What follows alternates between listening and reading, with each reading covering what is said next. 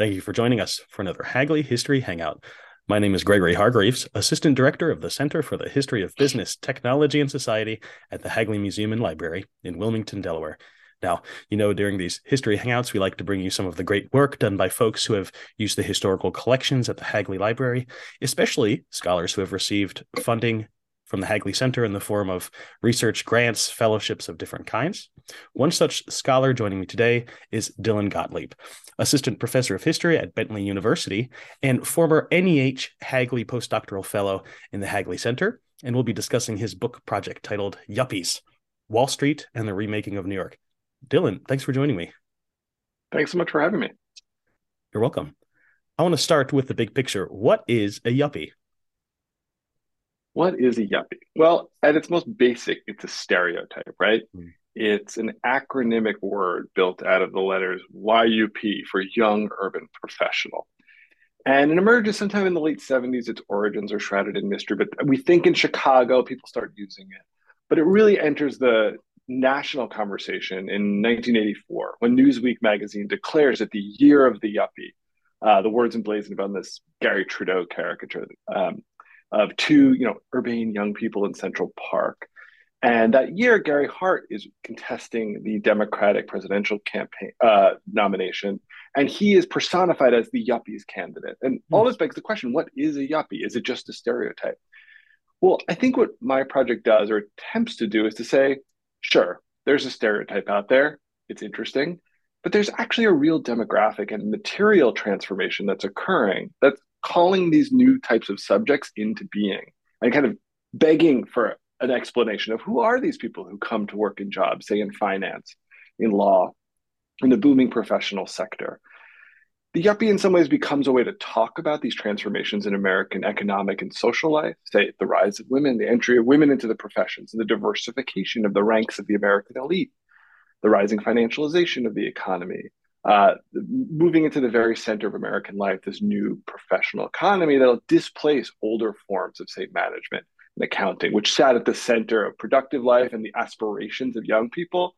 It's going to be replaced by investment banking and corporate law in ways that I document my story as those people stream into urban centers like New York, where I focus, but places like Chicago, where the term maybe was coined. So the yuppie is an imaginative uh, kind of creation that's a stereotype and used derisively at times. Mm-hmm. But it's also a real phenomenon I show of a demographic wave that transforms all these different domains of American life. So it's both this social category, very typical of its moment in time, as well as a set of actual historical agents. Absolutely. So we talk so often about abstract terms like neoliberalism or financialization, right? Um, these processes that are complicated and contested, um, but so often unpeopled.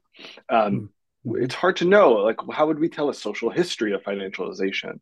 And that's what our project aims to do, right? Is to people the story with the folks who do the work of making America, say, more unequal or its economy more financialized, right? Or bringing the discipline of the market into their very lives, whether it's training for the New York City Marathon um, or reading in the Zagat Guide the best and uh, most highly rated new restaurant to bring their clients to, right? So these are the people who embrace the transformation that's sweeping the economy more broadly and try to embody it in their everyday lives. And then on the other hand, there's a social history of those who are impacted by this new regime. Mm-hmm. Um, and so I tell a story in my book, uh, forthcoming in two years perhaps, uh, but I told it in a Journal of American History article about the terrible arson wave that sweeps American cities in this period in the late 70s as yuppies begin to arrive in increasing numbers. Mm-hmm. And landlords convert their buildings into condos. But how do they do it? They do it by displacing existing communities, often of Latino, other minoritized residents, using force, right? So by telling a social history of, say, neoliberalism, financialization, we get stories like that, right? Of real conflict in real places with people on both sides fighting over claims of power and space um, in ways that the kind of abstract discussions, perhaps in other fields, don't quite grasp. That's a really appealing and potentially really powerful way to frame your study. Uh, that's great. I'm wondering um, why you've selected New York as the case to focus on. New York is in some ways exceptional, right? Um, in terms of the centrality of the finance economy there, um, the publishing industry, right? It has a certain it's a it's a lodestar in so many ways and a vanguard for changes that we'll see indeed sweep other cities that are like it. And that's why it's risky to choose it, right? People could easily mm-hmm. say, "Ah, New York, it's its own story," right? And in some mm-hmm. respects, it is. That's that's fair. But in many ways, it does set the tone for and the strategy really for cities that follow in its wake. So, to give an example, the New York City Marathon is the first mass entry marathon that's run in any city. Why am I talking about marathons? Why people are obsessed with fitness, right? It's mm-hmm. one way of demonstrating your bodily competence in a really competitive job market and kind of validating your position atop this meritocratic ladder in the 1980s. Mm-hmm. Um, it has all sorts of class connotations, right? You need the leisure time to be able to train, etc. You're a stockbroker, you like to see your finishing times as like hard sign of your like virtue in the competitive world. Mm-hmm. But urban planners in New York think, huh, here's a type of person we'd like to have in our city, banking in our banks, or you know, walking down our sidewalk, shopping in our shops. Can we revive our city by attracting them? And so they planned the marathon beginning in 76.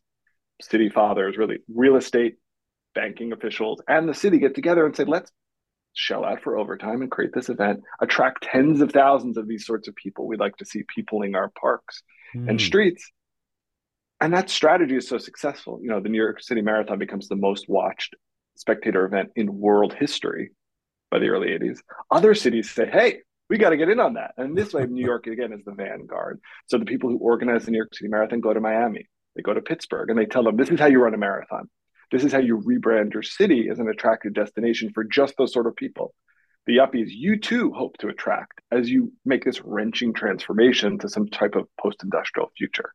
So in New York teaches the rest of the world, but certainly the United States, but I'd argue the world through its media and through its strategies of urban renewal, a new type of strategy to transform cities um, and attract yuppies in what eventually might become a race to the bottom. Sure, there are only so many yuppies to go around, but in real significant ways, um, a restructuring of their economies and who the city is designed for. That begins in New York and radiates outward. So, who are becoming yuppies? Are these people who mm. come from privilege and are choosing to express it in this rather new way, in this new context? Or um, eh, are these folks products of um, a growing meritocratic organization in the economy? That's a great question. So, in some ways, the change I'm tracking is not just a redirection of the old American WASP elite towards a new set of careers and new places to live but indeed, it's part of the story is the diversification of higher education in this period, mm-hmm. right? The entry of women into co-educational institutions, the small but significant diversification of student bodies. First, as you know, white ethnics, Jewish and Italian and Irish folk are able to matriculate, say, at the Ivy League, where investment banks are have always hired from. Asian American students, maybe the first in their family to go to college all of them are finding their ways into elite institutions for the very first time at the same moment that these jobs in finance in particular become more lucrative and more desperate for bodies to staff all the deals right? To do all the work of mergers and acquisitions to rethink and reorient the mm. economy. The industry needs people and young people increasingly are tempted in to those industries. But it's a new sort of person right? So those things are happening in tandem. Investment banking goes from one of the least popular jobs, frankly, about 3% of Harvard's class in 1970 goes into investment banks, to one of the most popular, where a full third of the Harvard class by the oh, mid 80s would go straight to Wall Street. it would reach 40% at Princeton some years later, right? So it's a pipelines erected between this new, newly diversified student body in terms of gender and to some extent ethnicity and race and these industries that need to siphon off ever increasing numbers of workers. So in New York, 123,000 new bankers arrive in the city from the late 70s to the late 80s, right? A massive demographic influx of people who have to navigate their way and get paid a lot to do it um, and transform the city in the process. Mm. Yeah, could you be a little bit more specific about the kinds of jobs these folks are doing? Um, in the financial sector, but I'm assuming as well as um, in the broader service sector? Right. So, in some ways, the story begins with Wall Street, hmm. right?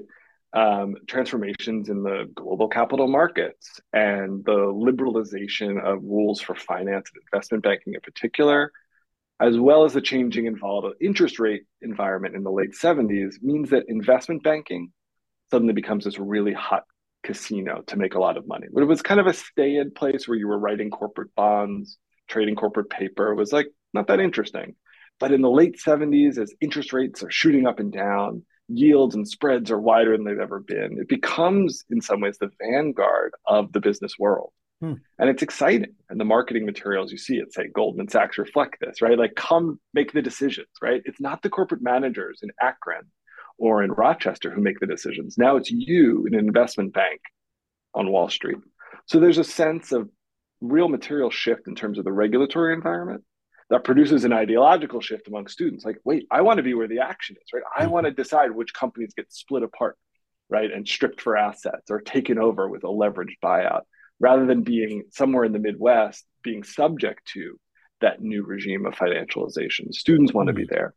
So it begins with finance, but then it expands into the terrain, say, of law. So a firm like Skadden Arps is going to grow from a small, like 35 member, mostly Jewish firm and it's going to ride the back of this m&a practice working for the biggest banks to become the largest law firm in terms of profits and attorneys mm. by the late 80s right so the number of corporate lawyers in new york doubles in the 80s right a whole new uh, workforce is called into being out of the earth oh, seemingly right to do the work of strategic bankruptcies to get out of union contracts or to strip a company for its assets, take a fee and get out, right? But you need lawyers at every step of that process. Mm.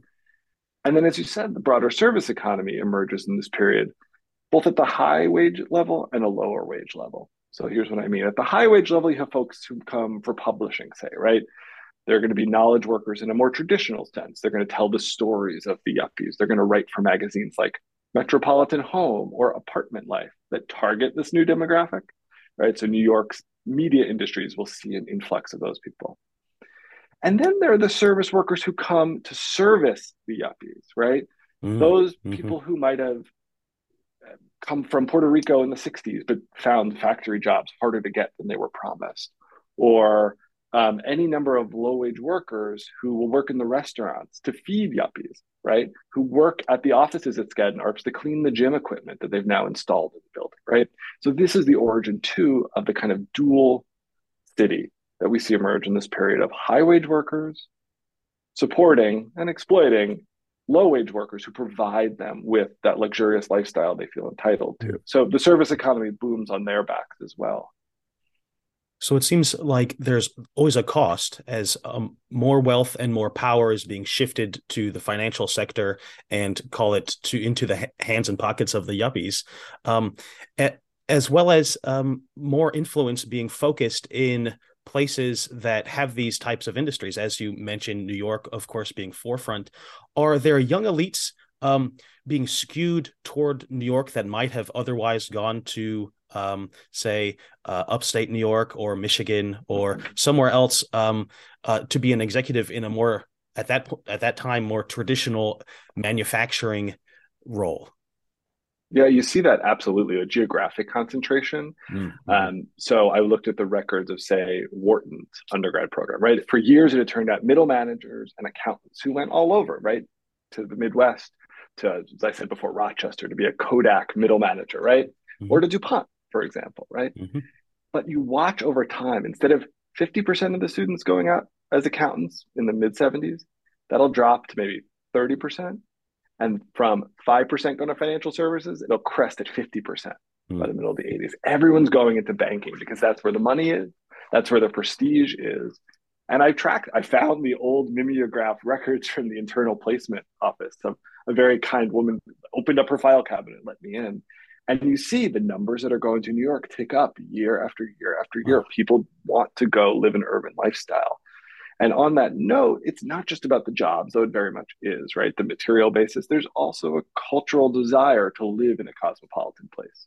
Mm-hmm. So part of that is um, in terms of the family structure, right? These people are delaying marriage and pursuing careers rather than moving to the suburbs. Uh, it's cheaper to live in a city in this period than it is to live in an expensive suburb where these people might hope to live someday. Um, they're delaying childbirth, so they don't care if the schools aren't so good in a city. Um, and they're attracted to the excitement and the consumption possibilities mm-hmm. of living in a central city. When you're young and single, uh, a fern bar is more attractive than you know the train back to New Canaan after a long day on the trading floor. So these people are going to embrace a new type of urban consumption habit that fits in with their lifestyle of work hard and play hard. It seems like a lot of the cultural markers of the yuppie are oriented around consumption. Could you perhaps mm-hmm. um, elaborate a little bit on that? Right. So there's of course like the kind of material benefits of making a lot of money, right? but there's ideological work you have to do or justification to validate and legitimate your place in the new mm-hmm. economy, mm-hmm. right? To say, like, we are the virtuous ones who are sitting on top of this very unequal system that's emerging. And so I look extensively at restaurants and the emerging food culture because every time you see a yuppie, right? Think of the beginning of the movie Wall Street. What is Charlie Sheen doing? He's drinking expensive wine, but he's making sushi with this newfangled like sushi maker machine with his girlfriend in his apartment, right? There he's buying brie, right? The signifiers of yuppiedom are about rarefied foods and demonstrating one's ability to navigate these complicated codes of mm. elite consumption. Mm-hmm. And this ties in with the work that they do, right? Because higher education in this period is coming to replace inherited capital as your ticket into the elite, right? You're no longer the son of a Rockefeller necessarily. You're a first generation Ivy League grad who's made it in Wall Street. But by learning the techniques and the language of how to order in an Italian restaurant or to pick a bottle of wine, you can validate yourself as someone who knows how to consume conspicuously but intelligently, mm. right? Um, and so a whole series of businesses arise from Dean and DeLuca to new high-end groceries like the Silver Palate to sh- to sell to yuppies. And here's where Hagley's collections come in. Um, I looked, mm-hmm. for example, at the Seagram Museum collections, oh, uh, just to see like how are marketers thinking about this. Right, they're tracking what people want to buy and thinking hard about how to market to yuppies. And here, consumption is again tied to inequality in a profound way. Hmm. With the rising cost of living and the kind of declining real wages for most middle class Americans, the consumer market breaks in two in the late 70s, I argue. So you've got yuppies up here. They're doing great. Their real wages are climbing. They're seeing the benefits of this post industrial boom. But most people are struggling to get by. Inflation is high. Interest rates are high. So home mortgages are tough to secure, right? Taxes might be high. This is the era of tax revolt, say in California. Mm-hmm. So marketers, right, retailers can choose one of those two markets, right? They can go down market, right, and cut their costs, or they can go up market and appeal to the emerging yuppie. And so that's what Seagram's and many other retailers do in this period. Mm-hmm. Um, every company puts out a silver line or like an executive edition, uh-huh. chasing that market of the upwardly mobile, but not fully yet rich and wealthy consumer. Um, so everything from pasta brands to frozen vegetables, Birds Eye has a, like a gold label that emerges as they understand that the yuppie segment is emerging. But where does that come from? It comes from a new inequality and that gap between the, the big middle class and this new tranche of people who are leaving it behind. Mm-hmm. And then consuming um, uh, out of your class or out of your segment for most people then becomes aspirational, as it were. Mm. Right. It's an old dynamic in some ways, mm-hmm. right? Like Veblen talks about this. We get it. Mm-hmm. Um, that this is a dynamic in urban industrial capitalism. But what's different is the number of people who are able to access and then mm-hmm. also understand and manipulate the symbols of high end consumption um, mm-hmm. because they're highly educated, right? Many of them, in the people I write about, went abroad to Europe. And then when they come back, they're like, the wine's terrible here. there are no outdoor cafes. We like that, right? And so savvy retailers are able to appeal to that sense of cosmopolitanism, adventure, something like sushi, right? It breaks in the 80s. It's no accident that it takes a certain type of refined palate, openness to new experiences that often is accorded with class status and higher education. So that's a sign, you know, eating raw food, as Lévi-Strauss tells us, right? It's like the ultimate taboo. Well, yuppies are educated enough to know that they need to choke down this stuff if they're going to look good in front of their clients. So there are all sorts of levels of performance, and but it's all tied back to the transformations in the broader economy that yuppies are kind of just embodying. Well, Dylan, this is just a great project. I think at every level. Thank you for taking the time to uh, share it with us. Thanks so much. Um, everyone, check your local bookstores in about a year or two when I finally finish the manuscript. I'm looking forward to speaking more with you and everyone who's watching. Well, that's great. I, look forward to reading it. And for the audience, if you would like more Hagley History Hangouts, more information on the Center for the History of Business, Technology, and Society, and the Hagley Museum and Library, join us online. You can visit hagley.org. That's H A G L E Y dot O R G. Don't be a stranger.